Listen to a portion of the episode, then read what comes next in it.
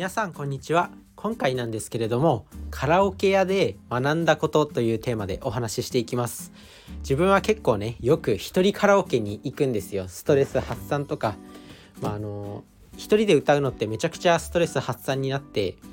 いいです。でまあ一人カラオケに行きましたと。そしたらその一人カラオケの部屋の中でなんか別の人の声が聞こえるみたいな。えどっから聞こえんの？みたいな正直怖いじゃないですかめちゃくちゃ。でしかもなんだろう他の人の声が自分の部屋で聞こえてると自分が気持ちよく歌えないんですよね。それでまあなんでなんだろうなとか思いながら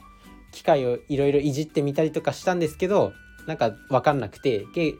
で結局店員さんを呼んだんですよね。店員さんを呼びましたそしたらなんかマイクのセンサー他の別の部屋のマイクのセンサーがこう自分の部屋のその音声を出す機械とつながっちゃってて勝手に音が入っちゃうっていう状態になっててそれそれをなんか距離をこう動かしたりそのセンサーを受け取る機械の距離をちょっと場所を変えたりとかしたらまあ聞こえなくなって改善したんですけどなんか自分もそこで成長したなと思ってへーって普通に勉強になるなと思ってもしね今後の人生で、まあ、カラオケ屋に行くような機会があってで同じように他の人の部屋の声が聞こえるってなった時に、まあ、その方法を試せるじゃないですか。だから、えー、こういうことあるんだと思いましたね。普通だったらなんかこう他の人の部屋の声が聞こえたらめちゃくちゃこうクレームになるとか文句言ったりする人も多いと思うんですけど自分はなんかすごく学びになったなと思ってなんか怒らない自分も成長したなって思うしなんか学びにしていこうっていう風な前向きな考えになりました。なので、まあ、皆さんもねそのカラオケで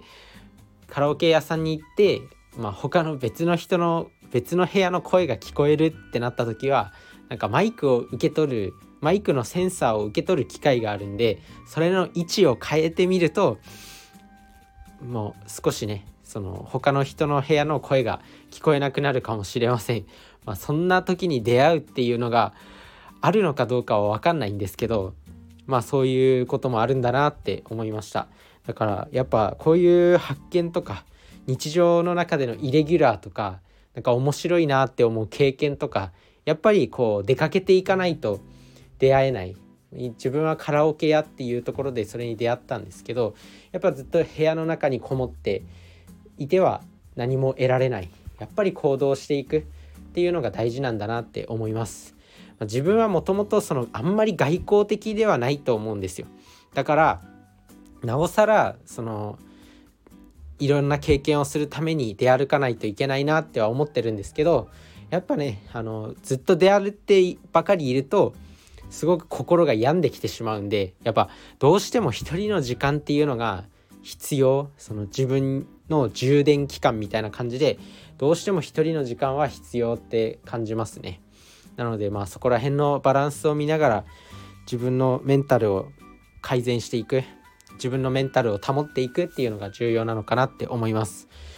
なんでこうね人間って確かに誰しもがその手と足ついてるし目も2つついてるし鼻もついてるしまあ身長の高さに多少の違いはあれど大体が同じような姿してるじゃないですか人って。それでもこう性格とかなんだろうその性質とかに差が生まれてしまうっていうのは何なんだろうって思った時にまあ自分は結構よくメンタリスト DAIGO さんのその発信発信とかを聞いてるんですけど、まあ、正確に性格性格が決まる要素には、まあ、遺伝が半分とあとは環境が半分っていうことをおっしゃってたんですよね。だから遺伝で性格が変わるし、まあ、逆に半分は周りの環境でも変わっていく。だからもし外交的になりたいっていうんだったら外交的な人が周りにたくさんいる集団にもうえいやっていうふうに入っていくっていうのも大事な戦略の一つなんじゃないかなって思います。だからねまあなんだろうな。自分を変えたいって思ったらやっぱり環境を変えていくことが重要。そのためにどんどん行動して気づきを得ていく。常にアンテナを張っておくっていうことが重要になってくると思います。自分自身も今回ねカラオケ屋さんに行ってまあ普段いろんなところから学びたい。もうなんだろう。